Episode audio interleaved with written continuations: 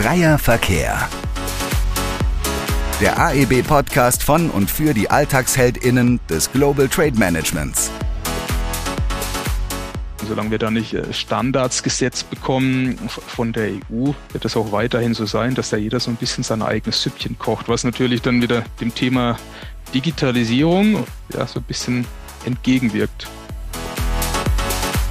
Ja, ChatGPT kann ich fragen, weil ich muss ja dann auch in der Lage sein zu beurteilen, ist es richtig, was ich als Antwort bekomme.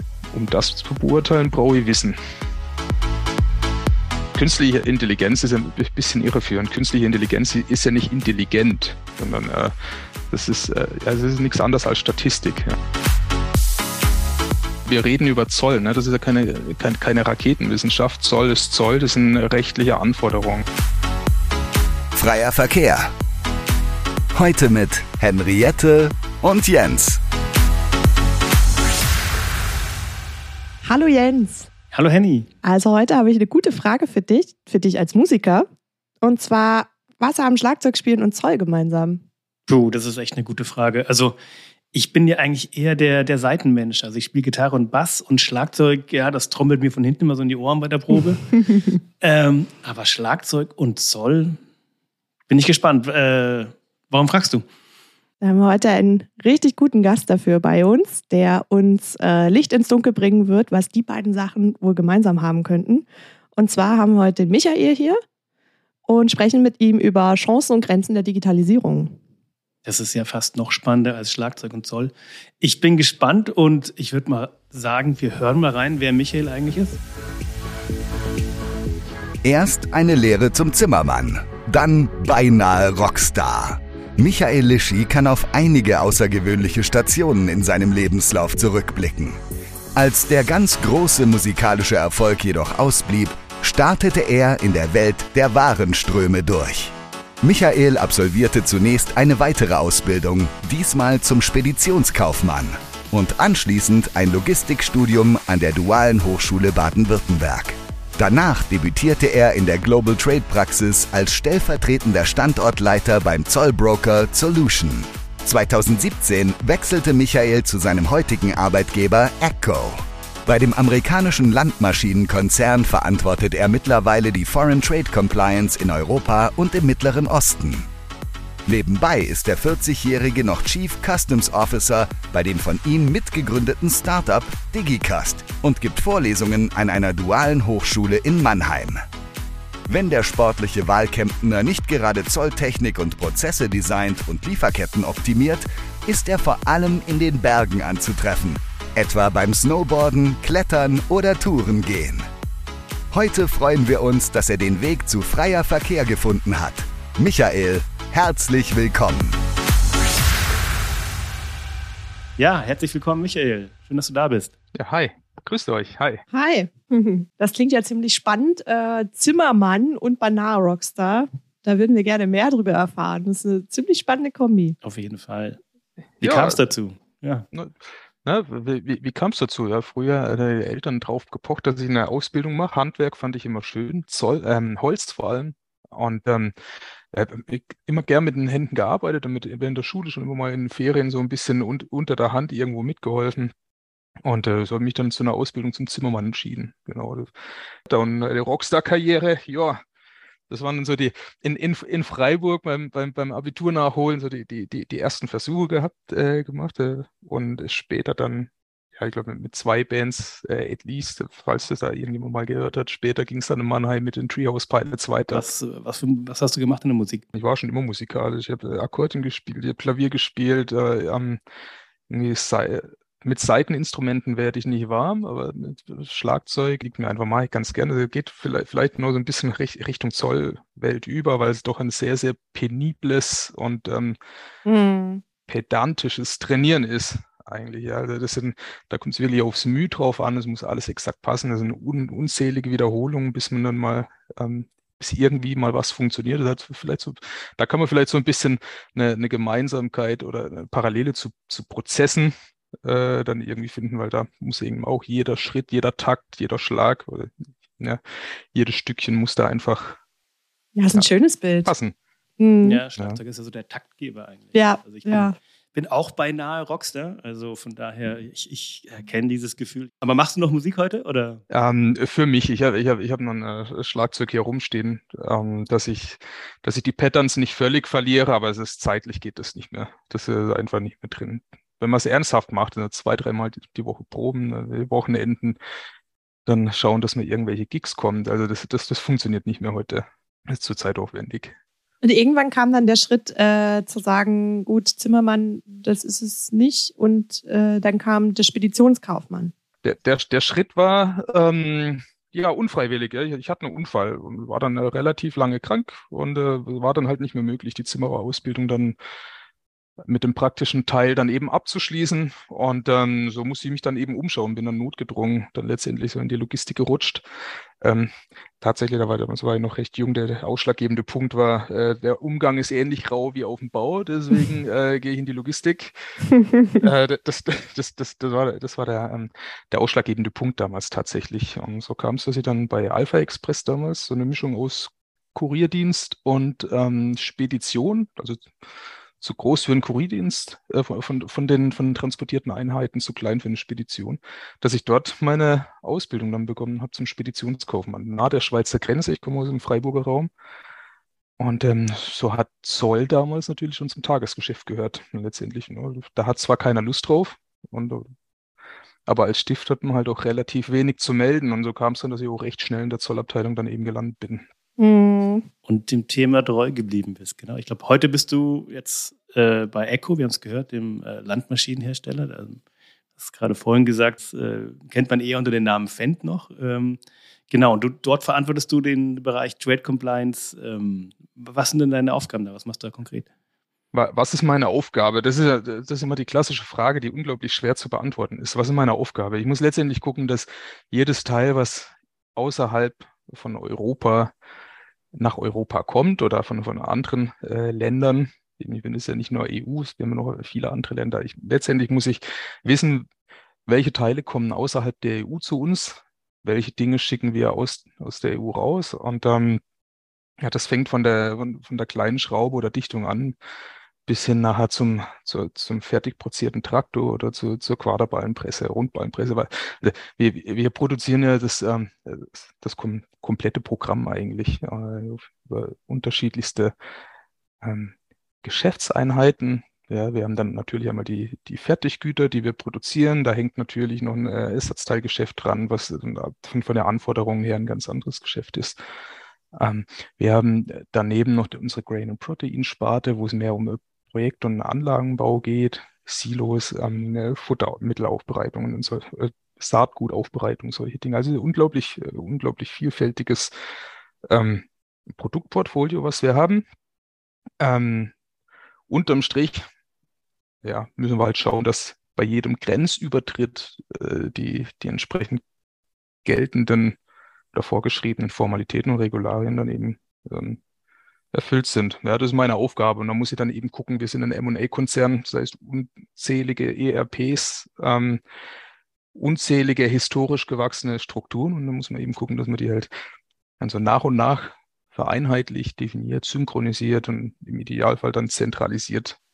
Aber jetzt bist du ja, also nachdem wir es während der Vorstellung gelernt haben, auch ein vielseitiger Typ. Von daher passt es ja auch in einem vielseitigen beruflichen Umfeld unterwegs zu sein. Und da ist es ja auch noch nicht an dem Punkt vorbei, sondern jetzt bist du ja seit, ich glaube, 2020 habt ihr gegründet. Bist ja einer der Gründer von Digicust. Genau. Wie kam es dazu? Und ganz kurz, was macht ihr da? Wie kam es dazu? Boris hat mich kontaktiert, das ist der CEO von Digicust. Er hat das zweifelhafte Vergnügen gehabt, vor ein paar Jahren meiner Vorlesung zu folgen in Mannheim an der Dualen Hochschule. Genau, das halt auch noch, genau. Also das für die Zuhörenden, das macht der Michael auch noch mal so.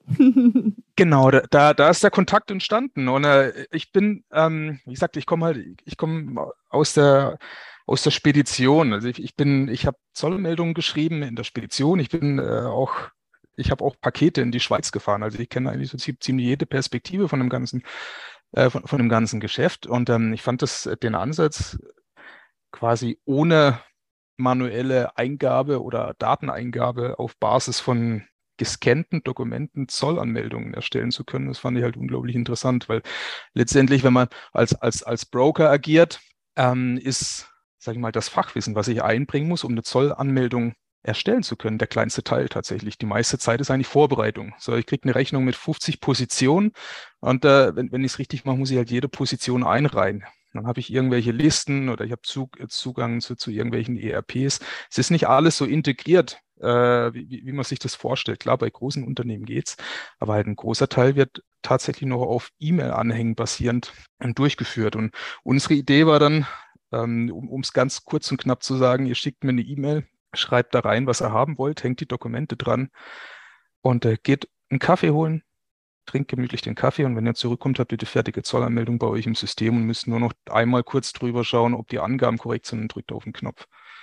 Bis man dann eben so eine Genauigkeit erreicht hat, dass selbst das Knopfdrücken nicht mehr notwendig ist. Das ist so der Ansatz, was wir machen. In Einfuhr, Ausfuhr, ins DTS, also Versandverfahren, und das funktioniert, das kommt auch ganz gut an und ja, das wird immer mehr nachgefragt. Ja. Und dann das Schöne am Startup ist halt, das ist vielleicht so der Unterschied zum Konzern. Beim Konzern dauert alles ein bisschen länger, weil halt unglaublich viele Menschen involviert werden müssen. Und beim Startup können wir halt einfach sagen, so, das ist eine coole Idee, das machen wir jetzt. Und eine Woche später funktioniert es einfach. Wie groß seid ihr denn, wenn du sagst, das sind so die kurzen Wege noch? Also seit 2020 gegründet, eine Dimension bei Mitarbeitern oder so? Wie kann man sich das vorstellen? Derzeit sind wir 18 in Summe. Mhm. Ja, das geht dann oft schnell. Dann wachsen die Strukturen mitwachsen müssen. Dann werden die Wege hoffentlich noch so kurz und schlank bleiben. Aber das denke ich mir, das ist schon ein Unterschied gegenüber dem Konzern. Genau. Und du bist bei Digicust Chief Customs Officer. Das heißt, du bist wahrscheinlich für die ganzen Zollgrundlagen, für das ganze Zoll-Know-how vor allem verantwortlich, dass das in eure Lösungen mit einfließt. Meine Hauptaufgabe ist eigentlich, das Zoll-Know-how so zu übersetzen, dass wir das in der Lage sind, dann eben mit unseren KI-Ansätzen dann eben dann auch nachher in zum Beispiel einer AIB-Software dann übermitteln zu können. Und dass es fachlich halt korrekt ist. Ja, das geht los bei welcher Unterlagencodierung, nämlich für welche Ursprungserklärung, mit welchem Freihandelsabkommenspartner und so weiter. Ist die Syntax der Registriernummer korrekt? Also und so Dinge, genau. Das steckt halt da alles dahinter. Und das ist meine Aufgabe dann eben. Okay, also auch herausfordernd, würde ich sagen. Ja. Wie bekommst du dann deine Rolle bei Digicust mit der bei Agco unter einen Hut? Weil beides sind ja ganz schön große Pakete, die du da handelst. Manchmal habe ich das Gefühl, ich bekomme es gar nicht unter einen Hut. Manchmal geht es ein bisschen besser, es ist immer so ein bisschen situationsabhängig.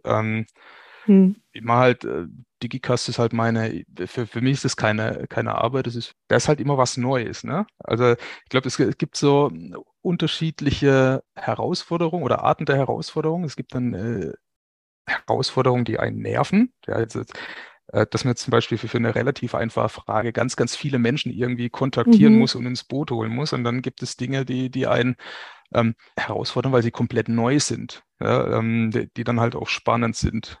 So wie jetzt zum Beispiel bei Digicust vor allem dieses Technische. Ich tauche da von einer ganz, ganz anderen Perspektive in die Materie ein, als ich es von Agco beispielsweise kenne. Ja. Da haben wir halt einen relativ engen Prozessrahmen, in dem wir uns bewegen. Es geht schon ums Fachliche, aber nicht so sehr. Da geht es vielmehr, okay, wie verteile ich wann welche Informationen wohin? Und bei Digicust ist halt einfach, okay, jetzt hier hast du ein neues Problem, mach mal.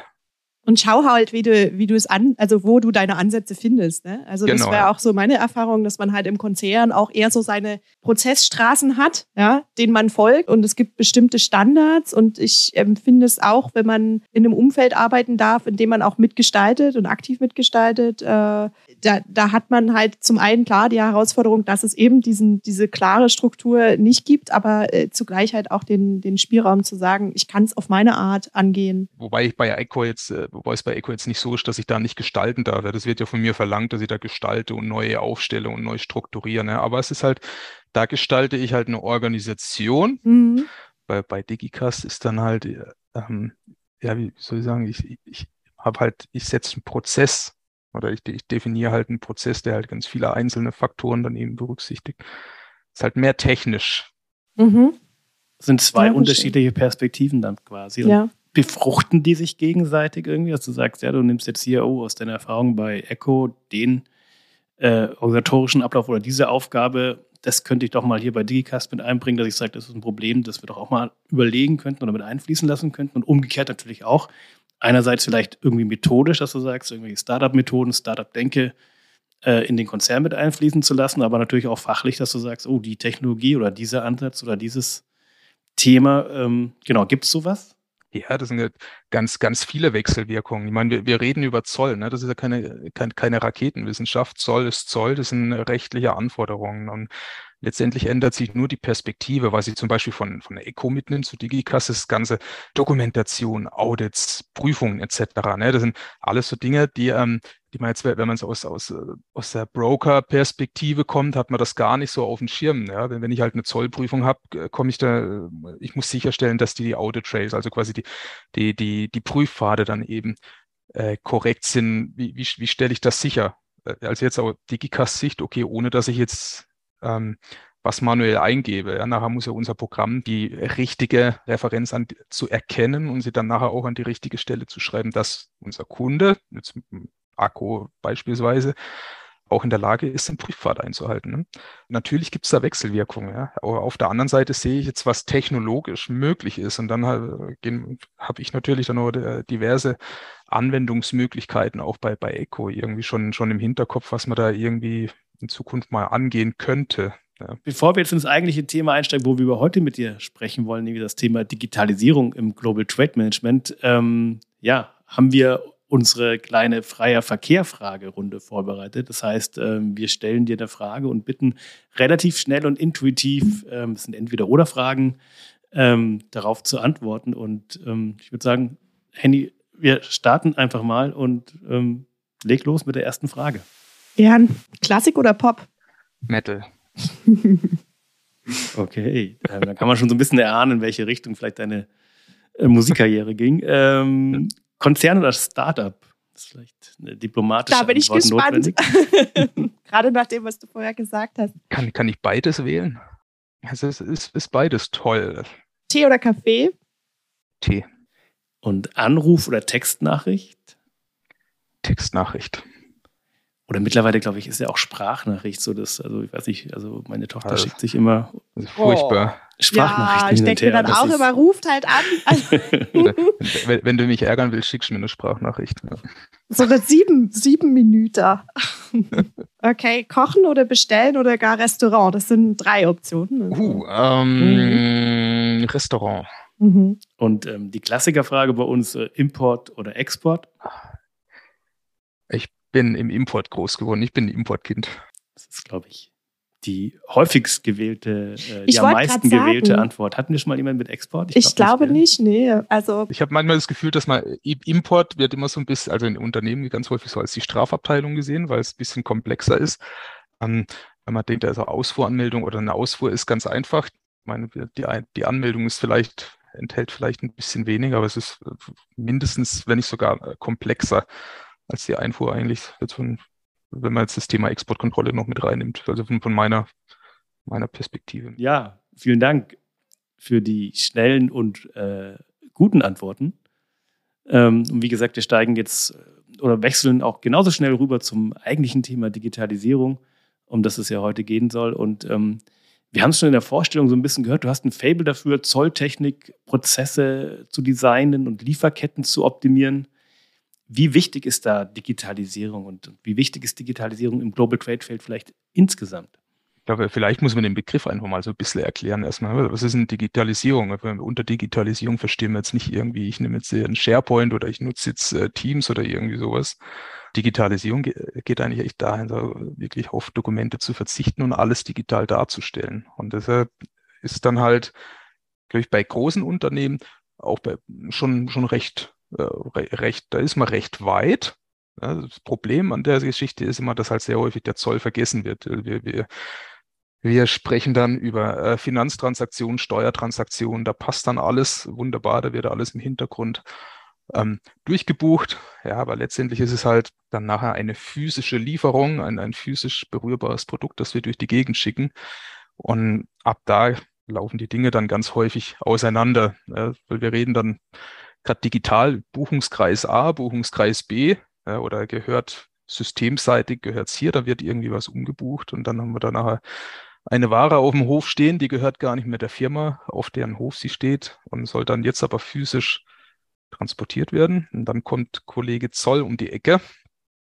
Und wenn man über Digitalisierung spricht, ja, weg von Dokumenten, das ist natürlich ein Aspekt davon. Aber Digitalisierung heißt in erster Linie Standardisierung und Prozessdefinition, ja. Könnte man sagen, dass Digitalisierung die Chance ist, überhaupt nochmal meine Prozesse zu durchdenken und entsprechend die Chance zu nutzen, sie zu verschlanken? Ja, ist es 100%. Gerade jetzt aus Zollsicht, die Zollwelt ist ja eigentlich recht einfach. Ja, also wann brauche ich den Zoll? Jedes Mal, wenn ich über eine Grenze gehe. Das ist ein recht einfacher Sachverhalt und der dann halt aber in einem ERP oder in Unternehmen oder in Prozessen dann sehr häufig gar nicht beachtet wird. Ja, das geht dann auch immer so Richtung Supply Chain Management und so weiter. Das ist dann immer alles wunderbar. Da ist jede Information von Abgangsort bis Empfangsort durchgeplant und jeder kriegt irgendwie seinen Status und man kann alles tracken. Aber wie eine Grenze ist dazwischen. Das heißt, du siehst da noch großes Potenzial im Global Trade Umfeld und Digitalisierung ist deswegen, ja. Wenn wir auf die Frage zurückkommen, wie wichtig Digitalisierung dort ist im Global Trade Umfeld, also das schon noch eine hohe Bedeutung und noch viele Hausaufgaben zu machen dann quasi. Das ist ein unglaublich breites Feld. Ja, jetzt reden wir hier über Prozesse, so dann Digitalisierung, heißt auch Stammdaten leider.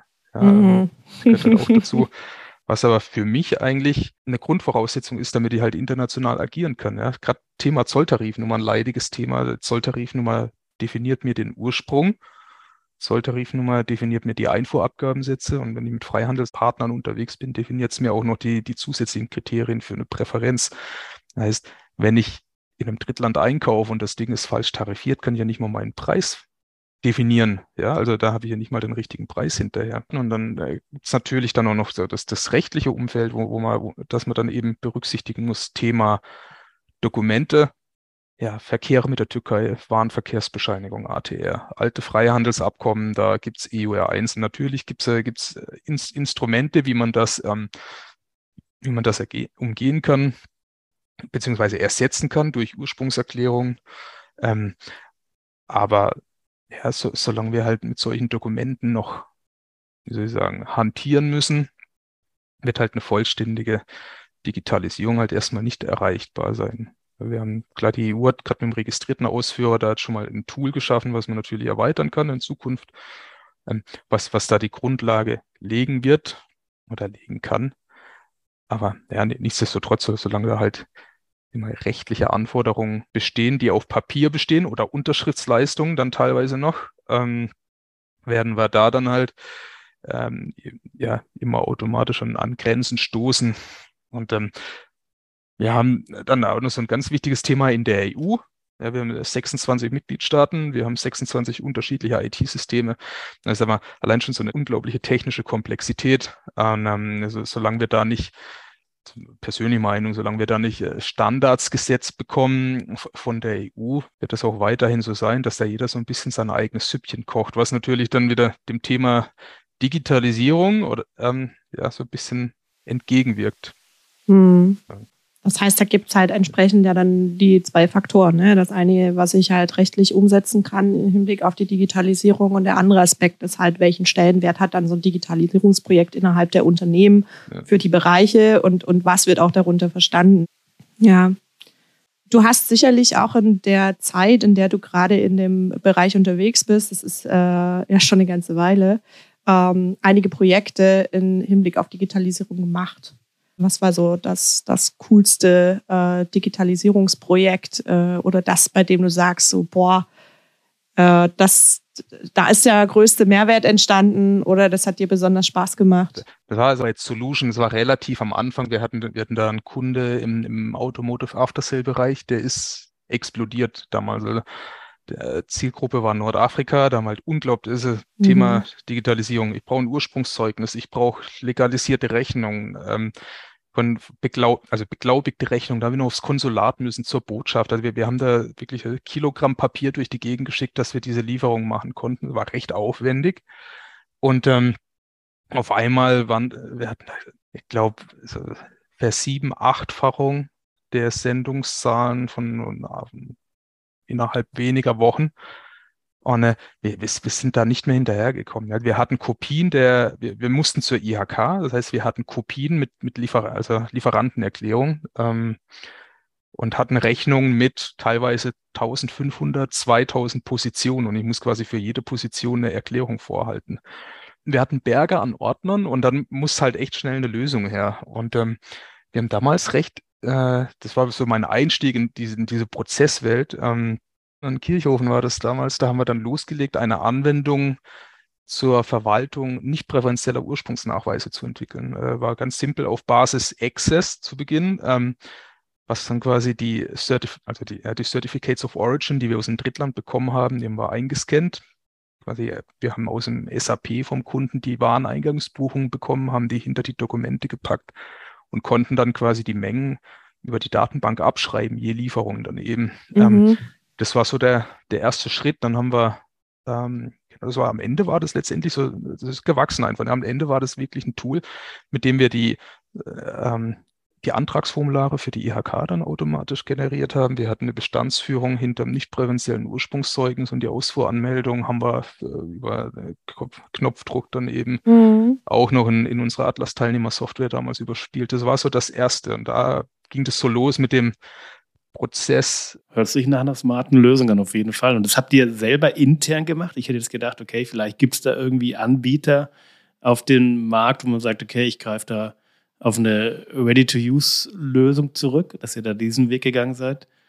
Habt ihr vorher geschaut, ob es irgendwie was Verfügbares am Markt gibt oder war das noch relativ früh zu dem Zeitpunkt bei Zoll.ution? Nee, das muss schnell gehen einfach. Das muss schnell gehen. Wir waren damals eine recht kleine, gute Mannschaft, aber halt das war einfach vom Arbeitsumfang, das war einfach nicht mehr darstellbar. Da muss einfach, also erster Schritt war wirklich quick and dirty, so schnell wie möglich was in die Hand zu kriegen, was den Arbeitsaufwand reduziert. Bevor wir in Kirchhofen starten, haben wir das mit Excel abgebildet. Da haben wir quasi die Dinger gescannt, nummeriert und dann über ein Excel-Makro Links angesteuert, um die Druckdokumente zu packen. Aber irgendwann wurde es so groß, dass wir dann eben das Ding in Access übersetzt haben. Das ist natürlich die Frage, wenn das coolste Projekt war, gibt es sowas wie das schlimmste Digitalisierungsprojekt, wo du sagst, oh, vollkommen aufs falsche Pferd gesetzt oder das ging mal völlig daneben. Du musst auch nicht darauf antworten, aber es wäre natürlich schon spannend, wenn man das... Das Zolllager war, also wir haben ein Zolllager umgesetzt, das war am Anfang unglaublich. Zolllager ist halt etwas speziell, das muss halt...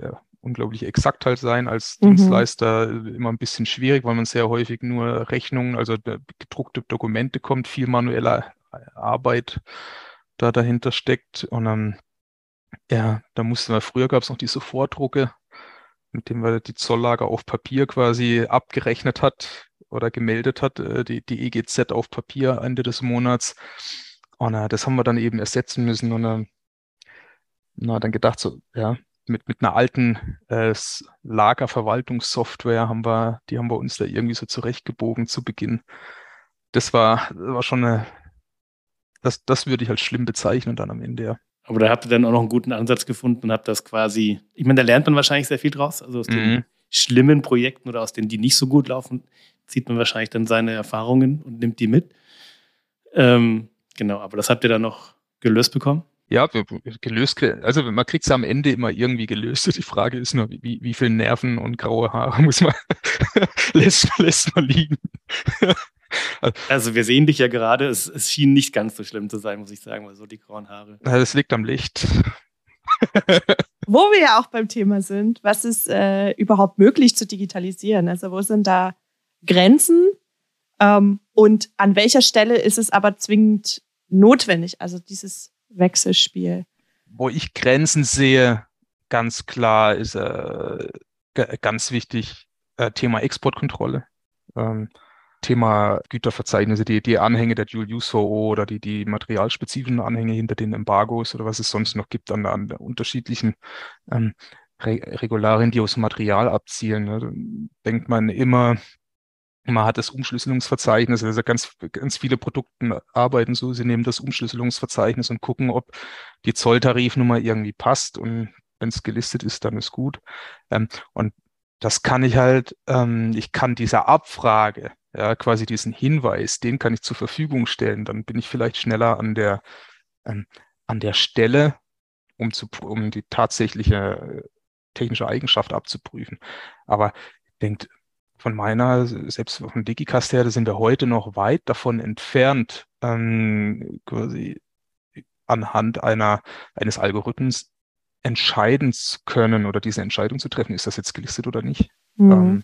Denke, das ist eine ganz, ganz klare Grenze. Also wir können aus technischer Sicht sehr viel unterstützen und auch schon vorbereiten und vielleicht auch schon ein bisschen aussieben. Ich denke, bis wir so weit sind, dass wir da den Exportkontrollprozess vollständig irgendwie digitalisiert oder automatisieren kann, besser gesagt, das ist ein unterschiedlicher Aspekt, wird es, glaube ich, schon noch eine ganze Weile dauern. Dann haben wir auch das Thema Originaldokumente, Thema Unterschriftsleistung. Kürzlich hat man einen Sachverhalt mit der Behörde, oder da habe ich die Behörde hier in Deutschland kontaktiert, ob ich denn was waren das? Ich glaube, eine Zollvollmacht. Muss eine Zollvollmacht zwingend im Original unterschrieben sein? Mhm. Oder reicht es, wenn wir das wie bei der Gelangensbestätigung angehen aus dem Steuerrecht, dass wir sagen, okay, Absenderadresse und offensichtlich. Aber das eigentlich für erwartet habe ich eine Ja-Nein-Antwort. Ja oder Nein. Und zurückkamen 1,5 Seiten Aufsatz. Aber ich bin jetzt immer noch nicht schlauer. Das ist mit einem Punkt, ja. Unterschriften, Originaldokumente, schon angesprochen, EUA1, ja. EUA1, ATS. Da haben wir definitiv Grenzen. Und dann alles, was keine Schwarz-Weiß-Entscheidung ist. Da wird es schon noch eine ganze Weile dauern.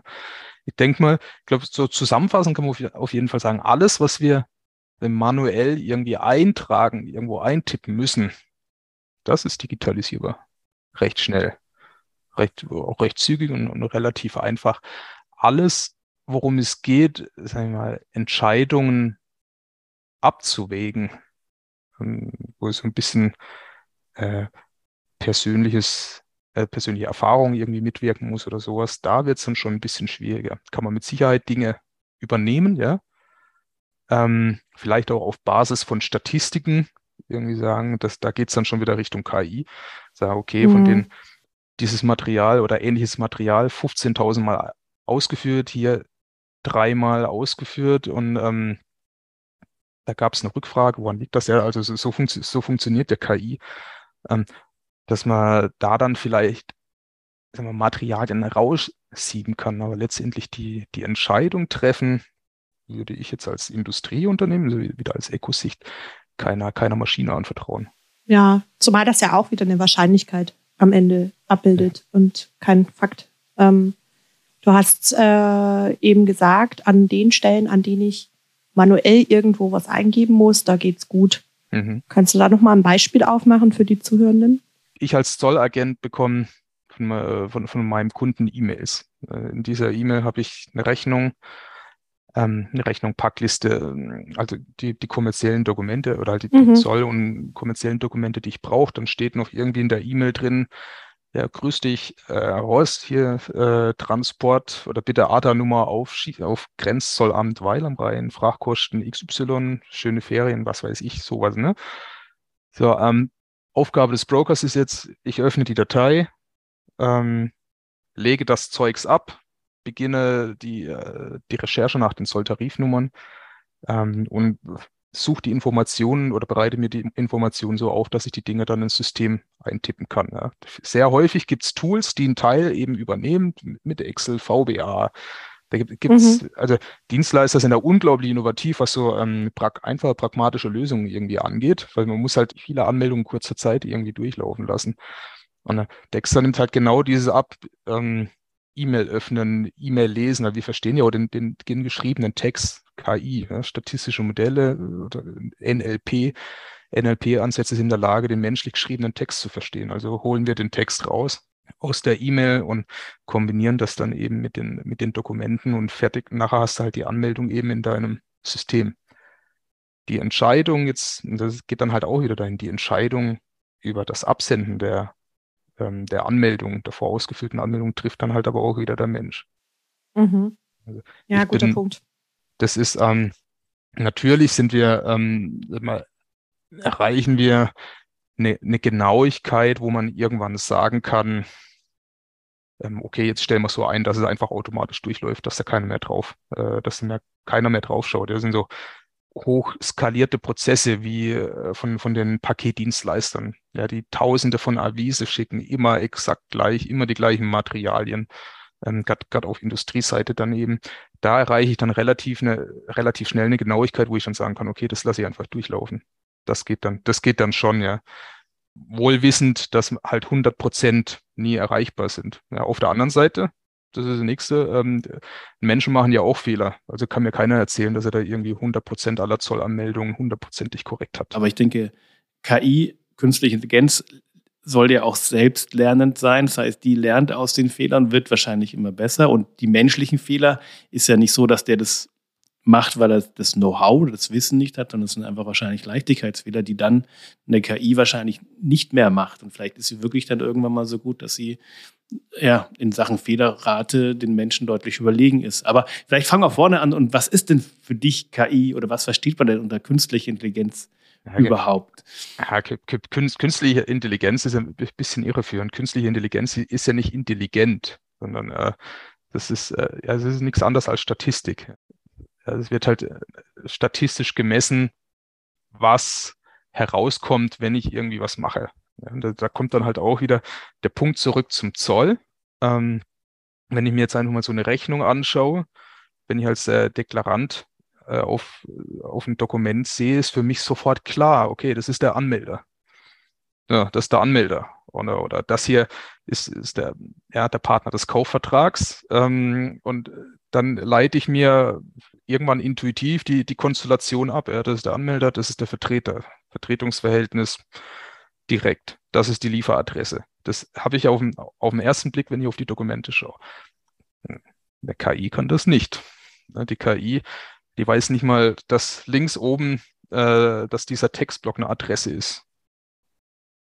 Ja, das heißt, da geht das ganze Thema dann los. Das heißt, ich muss dann nachher für mich dann auch einen geeigneten Ansatz finden, der in der Lage ist, zu erkennen auf dem Dokument, ist das eine Rechnung oder nicht. Und da sprechen wir dann eigentlich nicht von Intelligenz, sondern unterm Strich heißt es dann halt einfach am Ende, okay, wenn von 5 Millionen Rechnungen 4,5 Millionen Mal links oben eine Adresse steht, die nachher als Anmelder verwendet wird, dann ist es jetzt auch so. Also so funktioniert es eher. Mit Intelligenz hat das nicht wirklich viel zu tun. Sobald dann da oben einfach nur eine Buchhaltungsadresse steht, weil die Buchhaltung ausgelagert ist, beispielsweise in Slowenien ist dann die Buchhaltung irgendwie, da schicke ich die Rechnung hin, dann wird halt eine vermeintlich intelligente KI die slowenische Rechnungsadresse als Anmelder nehmen, weil es halt bei 4,5 Millionen Rechnungen auch so war. Also da kann man nicht von Intelligenz sprechen. Natürlich ist dann die Kunst dahinter, die richtigen Eigenschaften oder Parameter zu setzen, dass halt in Zukunft genau erkannt wird. Oh, das ist, das ist jetzt ja eine slowenische Rechnungsadresse, aber das kann nicht der Anmelder sein, weil. Und das müssen wir jetzt halt so umsetzen, dass ich das halt in einem generalisierbaren Ansatz irgendwie angehen kann. Ja, also sehr häufig wird dann halt eben mit harten Regeln im Hintergrund gearbeitet. Ja, das ist genau das, was ich meinte mit pragmatisch. Dann sagen wir, ja, okay, wenn bei dem Kunden oder wenn diese Rechnungsadresse aufkreuzt, dann nimmst du immer den als Anmelder. Das funktioniert, ja, aber das ist halt, wenn ich dann automatisieren möchte, ist es nicht zielführend, weil das funktioniert dann halt nur für diesen einen Fall und halt nicht für alle anderen Fälle, die es gibt. Und um da hinzukommen, werden halt dann die Modelle immer komplexer, immer umfangreicher und dann funktioniert auch nicht jeder Ansatz für jedes Problem. Ja, aber Statistik, das ist nichts anderes wie Statistik. Das macht sich ja auch, glaube ich, ChatGPT zunutze, der ja gerade in aller Munde ist. Ja. Hast du ihn schon ausprobiert? Den Chat? Klar. Ja. Mhm. Selbstverständlich. Also ich selber kann ja nicht coden. Ja? Ich bin ja was Programmieren angeht, bin ich eine absolute Null. Habe aber immer ganz viele Ideen. Wenn ich jetzt irgendwelche Daten kriege und probiere dann halt immer mal wieder ein bisschen rum. Und dann jetzt kürzlich einfach mal gefragt, ob er mir ein einfaches Skript zur Verfügung stellen kann, das mir jetzt für Access dann eben ermöglicht, automatischen Import von Daten als XML-Dateien dann eben zu stricken. Das war schon beeindruckend. Ja. Ich habe ein Skript bekommen, ich musste nur noch die Pfade anpassen und es hat tatsächlich funktioniert. Das sind halt ernsthaft, habe ich es jetzt also so fachlich noch nicht ausprobiert, mal abgesehen davon, dass ich ihn gebeten habe, mir ein Gedicht über Compliance schreiben zu lassen oder solche Dinge. Ne? Das habe ich auch gemacht, ja. Also nicht über Compliance, aber das wäre jetzt witzig über Logistik. Das ist schon beeindruckend, was da kommt, vor allem auch von der sprachlichen Qualität, was da kommt, war unglaublich. Ich glaube, vom Inhalt, wie gesagt, ist das gleiche Problem dann wieder. Ja? Die verstehen ja, diese KI versteht ja nicht, was sie schreibt. Du kannst ihm halt nicht vertrauen, dass der Inhalt stimmt. Das stimmt, aber also die Beobachtung, die ich gemacht habe, war, dass der aber relativ defensiv ist. Also ich hatte mal, wir bauen gerade ein Haus um und hatte mal eine Baufrage gestellt. Einfach nur, weil ich abgleichen wollte mit dem, was der Experte rät. Ne? Ja. Und da war es auch so, da war ich positiv überrascht, dass dann mehrere Optionen aufgelistet wurden und jedes Mal stand dabei, aber bitte ziehen Sie einen Experten zu Rate und bitte lassen Sie sich das vorher mal begutachten und nicht einfach jemanden dafür beauftragen. Also diese defensive Art, muss ich sagen, die wurde da schon ganz, ganz gut mit reingebracht. Ja, aber das ist ja auch wieder die Analogie, was du vorhin meintest, dass jemand noch vor der Ausfuhranmeldung nochmal drüber schauen muss oder ein Mensch da nochmal die Ausfuhranmeldung abschickt. Genau, und hier ist es ja ähnlich, dass man sagt, hey, also das Gedicht war super, aber inhaltlich habe ich nochmal 2, 3 Wörter ausgewechselt, dann war es wirklich rund und richtig auch und korrekt und mir ging es ähnlich, also ähnliche Erfahrungen gemacht. Denkst du, wie groß ist das Potenzial, dass ChatGPT im Global Trade Management wirklich auch, das Global Trade Management revolutioniert? Also ich sag mal, ChatGPT 3 beziehungsweise jetzt 4. Ne? Also das ist ja jetzt nicht so, dass das das erste Ding ist. Das gibt es ja schon recht lange. Ich glaube, was ChatGPT halt so populär gemacht hat, war einfach, dass ein Interface, also ein Frontend drüber gelegt wurde, was es dem Normalo ermöglicht hat, da so ein bisschen mit rumzuspielen, was das ganze Thema eben so gehypt hat.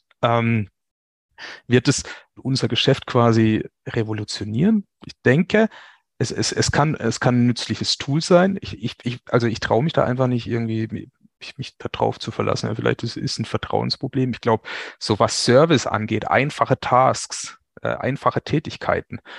Ich glaube, ich könnte mir jetzt zum Beispiel vorstellen, gerade die 4er-Version irgendwie so als First, vielleicht auch Second-Level Kundenservice irgendwie einzusetzen. Nee, ich meine, was da halt super interessant ist, dass er ganz viele Wissensquellen halt im Hintergrund hat, auf die er zurückgreifen kann. Ja, vielleicht für eine erste Einschätzung. Ich könnte mir das so ein bisschen als Assistent halt vorstellen. Ja, unabhängig jetzt von Trade, dass er jetzt irgendwie Termine ausmacht oder mir Terminvorbereitung. Ich habe Termin hier, list mir mal das Wichtige auf. Da gibt es unglaublich viele Möglichkeiten, denke ich. Gerade zu Beginn eben müssen wir dann halt eben nochmal drüber schauen. Ja, irgendwann wird man dann wahrscheinlich schon im Bereich einen Bereich betreten, wo man sagen kann, okay, einen Großteil kann man da drüber laufen lassen oder abarbeiten lassen, da kann man vertrauen. Das ist immer das Grundproblem, Vertrauen.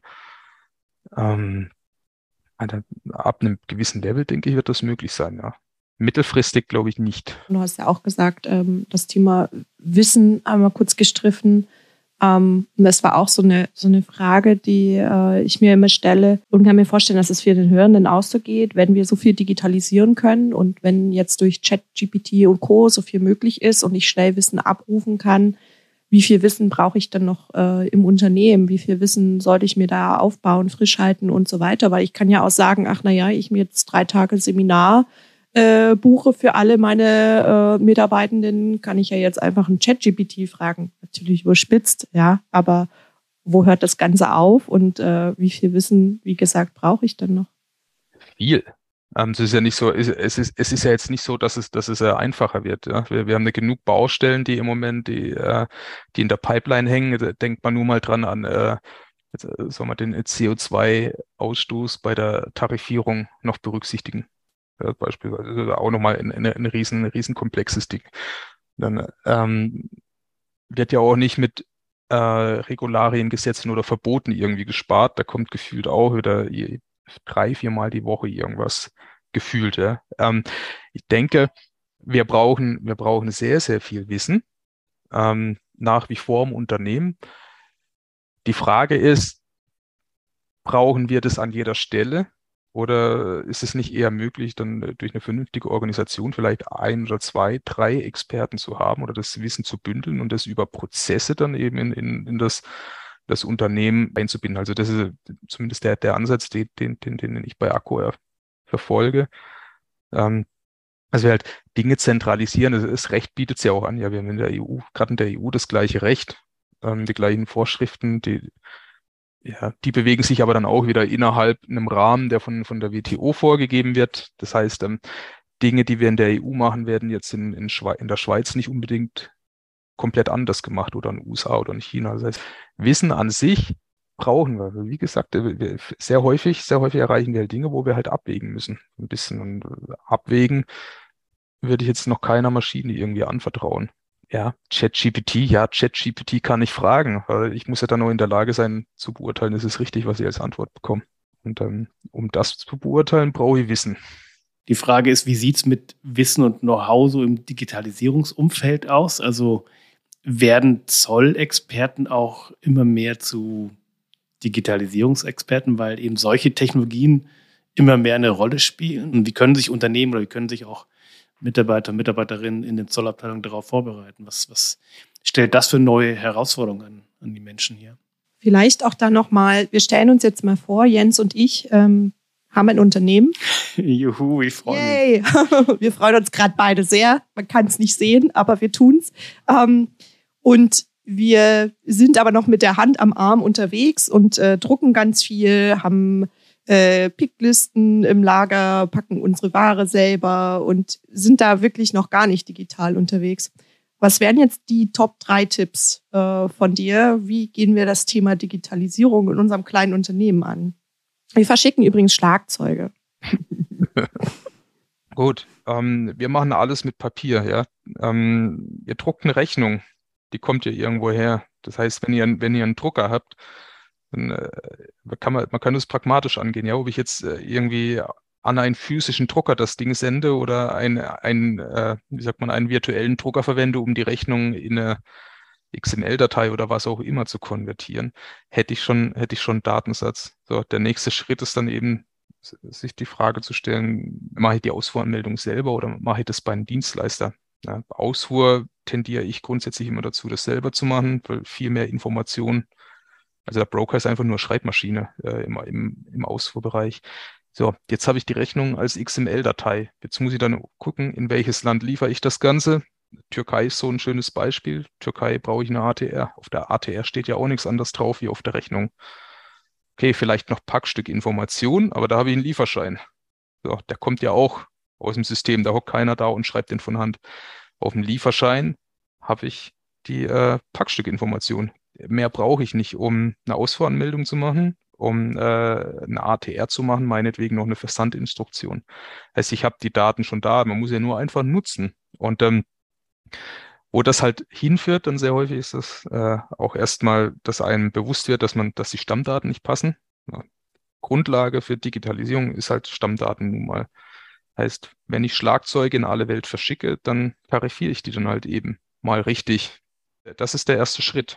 Da stimmen die Gewichte, stimmen die Maße. Und dann geht es, wenn man will, auch relativ zügig. Ja, wichtig ist, dass man sich halt vorher überlegt, was brauche ich, was möchte ich machen und vielleicht dann auch so ein bisschen rechts und links mal daneben schaut. Ja, brauche vielleicht meine Finanzbuchhaltung, einen Nachweis der steuerfreien Lieferung oder sowas. Kann ich das vielleicht schon gleich in einem Zug eben erledigen? Das ist ein Thema Ausgangsvermerk. Habe ich eine Atlas-Teilnehmer-Software, da gibt es die Möglichkeit, dass ich dann die Rückanmeldung vom Zoll direkt an die Stelle zurückschreibe, wo ich sie haben möchte. Bei Eco beispielsweise so, wenn ich eine Ausfuhranmeldung schreibe, habe ich die Ausfuhranmeldung hinter der Rechnung, die zugrunde liegt, oder Lieferschein oder Transport, je nach SAP-Objekt, plus nochmal den Ausgangsvermerk dahinter als PDF. Das heißt, wenn der Prüfer kommt, sieht das dann eben gleich. Solche Dinge. Ich glaube, man kann das recht schnell und pragmatisch angehen. Klasse. Ja, vielen Dank. Ich glaube, Henny, da haben wir ein paar Hausaufgaben und ein paar Punkte, die wir evaluieren müssen, wenn wir denn mal unser kleines Unternehmen gründen. Da hätten wir schon ein paar Wünsche, die wir dann für unser Unternehmen umsetzen könnten. Und wenn wir jetzt schon beim Thema Wunsch sind, so eine kleine Abschlussfrage vielleicht für heute. Wenn du hinsichtlich Digitalisierung und Global Trade Management einen Wunsch frei hättest, was würdest du dir denn da wünschen? Ich glaube, um es zusammenzufassen, weniger fürchten, einfach mal machen. Ich glaube, das würde ich mir wünschen. Weniger ausmalen, was denn passieren könnte. Und das ist grundsätzlich, glaube ich, immer so, es könnte ja das und das passieren, aber stell dir mal vor, es klappt. Ja. Uns passiert nichts. Ne? Ich glaube, das ist, glaube ich, so ein grundsätzlicher Ansatz, den man da gerade im Bereich Digitalisierung eben mehr angehen sollte. Mehr Offenheit. Ja. Ein bisschen offene, pragmatische Mentalität dahinter. Das sind doch, ja. Guter Wunsch. Noch ein guter Ansatz. Ja. Dann sind wir mal gespannt, wie der sich entwickelt. Also ich finde super. Vielen Dank für das Gespräch, Michael, heute. Das, denke ich, hat guten Spotlight auf das Thema Digitalisierung, was ihr alle gerade umtreibt, geworfen. Also vielen Dank, dass du heute zu Gast warst. Ja, danke schön. Danke für die Einladung. Ja. Und ich hoffe, dass wir auch ein paar Fragezeichen bei den Hörer und Hörerinnen lichten konnten oder lösen konnten. Und wir werden noch in die Shownotes das Unternehmen von Michael verlinken, das LinkedIn-Profil. Auf jeden Fall vielen Dank fürs Dasein, viel Erfolg bei den weiteren Aktivitäten, bei all deinen Bühnen und bis zum nächsten Mal. Bis zum nächsten Mal. Vielen lieben Dank. Bis bald. Mach's gut. Ciao. Tschüss. Das war Freier Verkehr, der AEB-Podcast von und für die AlltagsheldInnen des Global Trade Managements.